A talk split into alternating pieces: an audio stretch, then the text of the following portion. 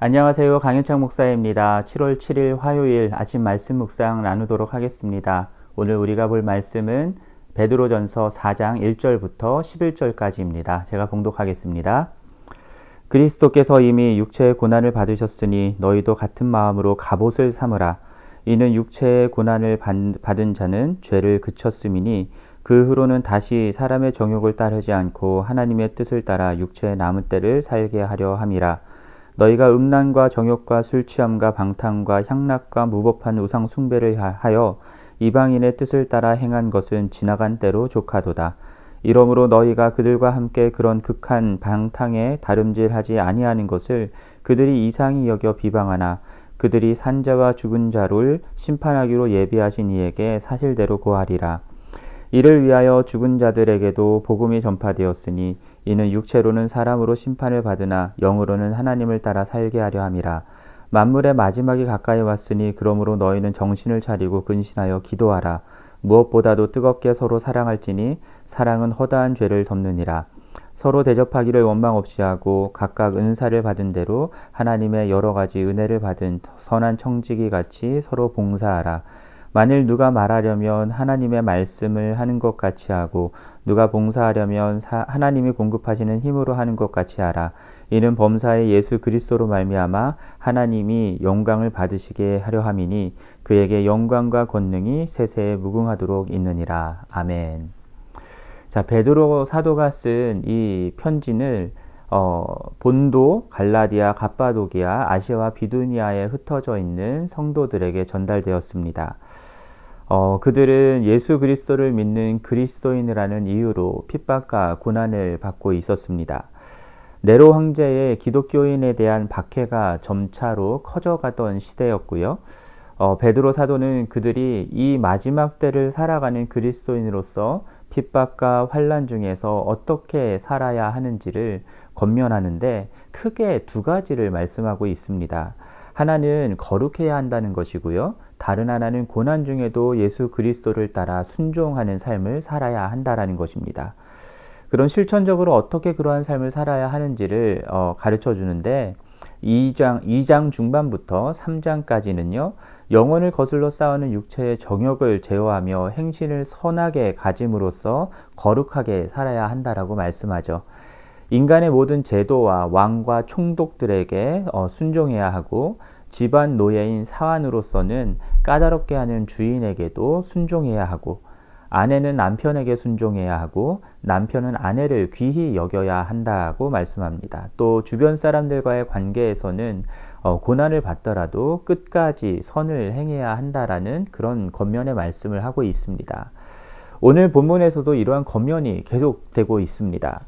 어, 오늘 본문 1절 말씀을 보면 예수 그리스도께서 이미 육체의 고난을 받으시고 십자가에서 죽으시고 부활하셨다라는 것을 말하면서 그 예수 그리스도의 마음으로 갑옷을 삼으라 라고 말하고 있습니다. 어, 무장하라는 것이죠. 그럼 왜 무장을 해야 하는 걸까요? 고난을 당하는 상황에서 믿음을 포기하고 이전의 모습으로 돌아가기 쉽기 때문입니다. 십자가 고난을 당하신 예수 그리스도를 믿어 어, 죄와 사망의 권세로부터 구원을 받았고 그로 인하여서 현재의 핍박과 고난을 당하고 있는 것 그것을 어, 기꺼이 받아들이고 있는 그리스도인들은 구원받기 이전의 죄와의 인연을 완전히 끊어버린 어, 자들이다라고 확실하게 못 받고 있습니다. 그리고 2절에서 예수 그리스도께서 십자가 고난을 당하시기까지 구원하신 목적이 무엇인가 라는 것을 상기시키고 있습니다. 다시 사람의 정욕을 따라 살지 않고 하나님의 뜻을 따라 남은 평생을 살게 하려고 예수 그리스도께서 십자가 고난을 당하셨고 우리를 구원하신 것이다 라고 말씀하고 있죠. 예수 그리스도를 믿기 전에 그들은 어떤 사람이었는지 3절에 나옵니다. 그들은 이방인의 뜻, 곧 세상 사람들의 뜻을 따라서 살아가던 사람들이었습니다. 그래서 음란과 정욕과 술 취함과 방탕과 향락과 무법한 우상 숭배를 행하는 사람들이었고 그렇게 하는 것이 너무나 자연스럽고 당연했던 사람들입니다. 왜냐하면 세상의 모든 사람들처럼 그렇게 방탕한 죄를 지으면서 어, 자기 정욕을 따라 사는 것이 어, 지극히 당연했던 사람들이기 때문입니다. 그러나 이제는 예수 그리스도를 믿어서 구원을 받게 됐죠. 그래서 택하신 족속 왕 같은 제사장 거룩한 나라 소유된 백성이다라고 하는 새로운 정체성이 생겼습니다. 그러한 새로운 정체성 때문에 그리고 그 믿음 때문에 이제는 핍박까지 받게 된 것이죠.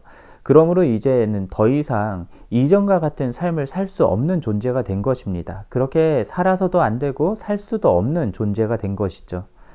사랑하는 성도 여러분, 예수 그리스도를 믿는다라고 하는 것은 단순히 천국행 티켓을 어, 얻는 것이 아닙니다.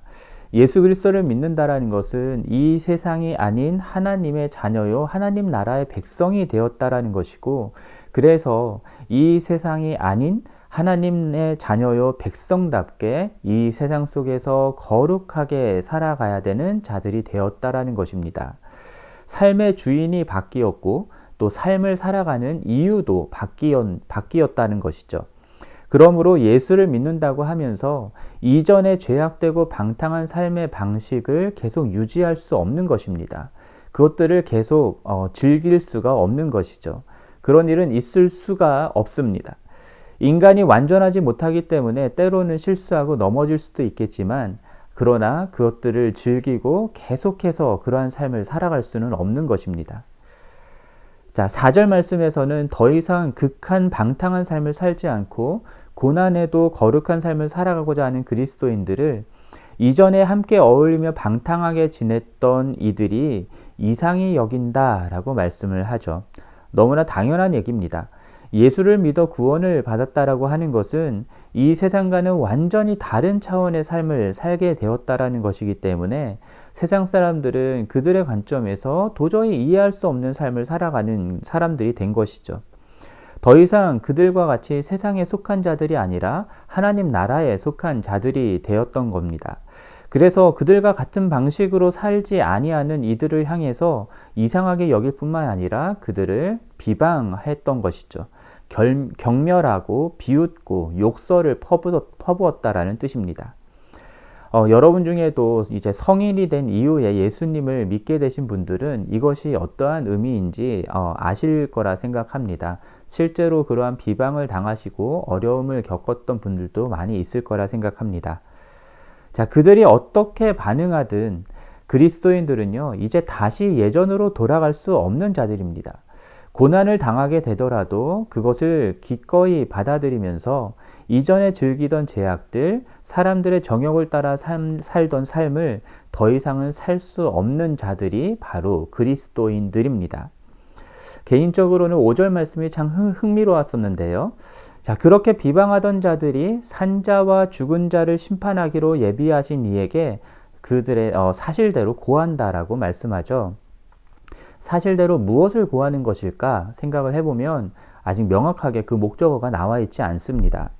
산자와 죽은 자를 모두 심판하시는 하나님께 자신들의 방탕한 죄악과 그리스도를 비방했던 것에 대해서 낱낱이 어, 설명을 해야 되고 고해야 한다라고 우리가 이해할 수 있는데요. 그런데 그것은 다른 한편으로 어떤 의미가 있냐면요. 그들이 이상히 여기며 비방하던 그리스도인들이 그들과는 다르게 죄를 그치고 육체에 남은 때를 하나님의 뜻을 따라 살려 했다라는 사실을 오히려 하나님께 심판하시는 하나님께 증언하게 되는 증인이 된다라고도 볼 수 있습니다. 어, 우리를 비방하던 자들이 결국 우리의 거룩한 삶의 증인이 되는 셈입니다.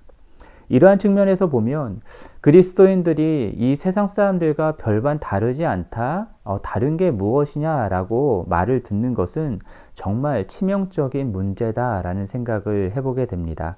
결국 마지막 심판 때 앞에서 우리들의 어, 믿음으로 말미암는 구원을 어, 증명하지 못하게 된다라는 뜻이 되기 때문입니다. 우리의 육체는 죽을 수밖에 없죠. 그러나 우리의 영으로, 영으로는 하나님을 따라 살게 하기 위해서 복음이 전파되었다라고 말씀합니다. 그러므로 그 복음을 듣고 예수 그리스도를 영접한 자들은 복음에 합당한 삶, 곧 하나님을 따라서 거룩한 삶을 살아야 하는 것입니다. 자, 심판을 언급하는 베드로는 이제 만물의 마지막 때가 가까이 왔다라고 어, 상기시킵니다. 자, 이러한 종만의 때를 살아가는 그리스도인들은 앞서 말씀드렸던 것처럼 하나님의 뜻을 따라 죄를 범하지 않는 그런 거룩한 삶을 살아야 합니다. 그러나 보다 적극적으로 선을 행하는 거룩한 삶도 살아야 하는 것이죠. 그래서 7절부터 11절까지가 보다 적극적으로 선을 행하며 거룩한 삶을 살아가는 것이 어떠한 것인지를 말씀해주고 있습니다. 먼저는 정신을 차리고 근신하며 어, 기도해야 된다라고 말씀하죠. 왜냐하면 자칫 잘못하면 지금 당하고 있는 고난과 핍박으로 말미암아서 믿음을 잃고 예전에 방탕했던 삶으로 돌아갈 수 있는 위험이 있기 때문입니다. 8절에서는 무엇보다 뜨겁게 서로 사랑할 것을 권면하고 있습니다. 어, 사실 베드로전서 1장 22절에서도 진리를 순종함으로 너희 영혼을 깨끗하게 하여 거짓이 없이 형제를 사랑하게 이르렀으니 마음으로 뜨겁게 서로 사랑하라 라고 말씀했었죠. 예수를 믿어 구원을 받았다라고 하는 것의 증거가 무엇일까요? 어, 예수를 믿는다라고 하는 어, 그 믿음의 고백도 너무 중요한 것이지만 사실 그 믿음의 고백에 어, 떠한 열매가 맺히는가 하는 것이 보다 더 중요한 것 같습니다. 어, 결국은 어, 이것이 요한 1서 3장 10절에서 무엇이다라고 말하냐면 의를 행하는 것과 형제를 사랑하는 것 이 두 가지를 말씀합니다. 만약 이 두 가지 어, 열매가 보이지 않는다면 그것은 하나님께 속한 것이 아니다라고까지 말씀하고 있습니다. 어, 지금 베드로 사도도 그와 유사한 말씀을 하고 있는 것이죠. 그래서 성도 여러분, 어, 예수를 믿어서 구원을 받았다라고 하는 자에게 나타나야 하는 반드시 나타나야 하는 두 가지 어, 증거, 두 가지 열매를 꼭 기억하셨으면 좋겠습니다. 하나는 의를 행하는 삶입니다. 곧 이전에 죄를 범하던, 범하던 삶에서 돌이켜서 하나님의 뜻을 따라 거룩한 삶을 살게 되는 것이고요. 다른 하나는 형제 자매를 뜨겁게 사랑하는 삶을 살게 되는 것입니다. 이 두 가지가 사실 그리스도인들에게 있어서 가장 특징이 되는 것들입니다. 자, 형제 자매를 뜨겁게 사랑하면 어떤 일이 일어나냐면 죄를 허다한 죄를 덮는 일이 일어납니다. 자, 베드로가 예수님께 나와서 나에게 잘못한 형제를 몇 번까지 용서해 주어야 하는가라고 물었던 것을 여러분 기억하실 겁니다. 그때 베드로는 일곱 번이면 되냐라고 물어, 말했지만 어, 예수님은 일곱 번을 일흔 번까지라도 용서해 주어야 된다라고 말씀하셨죠. 그 후로 그 어, 예수님과의 예수님의 가르침을 받은 이후로 지금 한 30여 년이 흘렀습니다. 지금 어, 이 베드로가 형제의 허다한 사랑, 어, 죄를 덮는 그 뜨거운 사랑에 대해서 이야기하고 있다는 사실이 저 개인에게는 어, 감동으로 다가옵니다. 그리스도의 몸된 지체들 간에 어, 이런 다툼과 문제들이 당연히 있을 수 있습니다. 그러나 그러한 문제들이 생기고 관계가 깨어지는 것, 그때에 우리들이 어떻게 하는가가 훨씬 더 중요한 문제입니다. 그리스도에게서 받은 은혜로 그들을 용납하고 용서하는가, 그래서 다시 뜨겁게 사랑하게 되는가 하는 일이 일어나느냐가 사실 구원받은 공동체의 특징이어야 하는 것이죠. 그냥 어, 문제가 생기고 관계가 틀어졌기 때문에 그냥 묻어두고 안 보고 살면 된다라고 생각하시면 안 됩니다. 오히려 나에게 잘못한 그 형제의 허다한 죄들을 어, 용서하고 덮어주고 그리고 어, 서로 사랑하는 공동체를 세워나가는 것이 진정한 구원받은 그리스도인 공동체의 모습이다라고 저는 믿습니다. 뜨겁게 사랑하는 것의 실천적인 어, 표현이 두 가지가 9절과 10절에서 나오는데요. 9절에서는 대접하는 것, 10절에서는 봉사하는 것을 말씀하고 있습니다. 9절에서 서로 대접하기를 원망 없이 하라라고 말씀하죠. 대접하는 것은 나의 마음과 시간과 물질을 나누는 것이고요. 어, 상대를 내가 어, 가진 나의 나의 공간 안으로 받아들이는 것을 말하는 겁니다. 그렇게 나누고 받아들이는 이 대접도 어, 일방적으로 하기보다는 서로 상호적으로 해야 된다라고 말씀하고 있습니다. 서로 대접해야 하는 것이죠. 그러나 어, 원망 없이 해야 합니다. 마음에 불만을 품고 나를 왜 이렇게 대접하는지 아니면 왜 나만 대접해야 되는지 궁시렁거리면서 불평해서는 안 되는 것입니다. 자, 10절 말씀에서 하나님이 주신 은사를 받은 대로 어, 공동체를 섬기며 서로 봉사해야 한다라고 말씀하고 있죠. 어, 그리스도의 몸된 공동체 안에서는요, 일방적으로 섬김을 받는 사람은 있을 수가 없습니다. 어, 주님께서 모든 사람들에게 은사를 주셨고 그 은사를 사용해서 공동체를 어, 섬기고 서로 봉사하는 것이 필요한 것입니다. 그렇게 서로가 서로를 세워주는 공동체가 건강한 그리스도인의 몸된 공동체입니다. 자, 그러한 봉사를 행할 때 어떠한 마음가짐으로 해야 하는가 하는 것을 11절에서 말씀하고 있는데요. 말씀을 전하는 자는 하나님의 말씀을 어, 하는 것 같이 해야 하고 어, 봉사하는 자는 하나님이 공급하시는 힘으로 하는 것 같이 해야 한다라고 말씀하죠. 그렇게 해야 하는 이유가 바로 주님이 주신 은혜를 맡은 선한 청지기이기 때문입니다. 즉, 어, 우리의 것으로 섬기는 것이 아니다라는 것이죠. 주님이 주신 것으로 서로 섬기는 것이기 때문에 자기 자신을 드러내서는 안 되는 것입니다. 오직 누구를 드러내야 되냐면 하나님의 영광을 드러내야 하는 것이죠. 하나님을 자랑해야 하는 것입니다. 우리의 섬김을 통해서 영광을 받으실 분은 우리 자신이 아니라 오직 하나님 아버지 한 분뿐이십니다.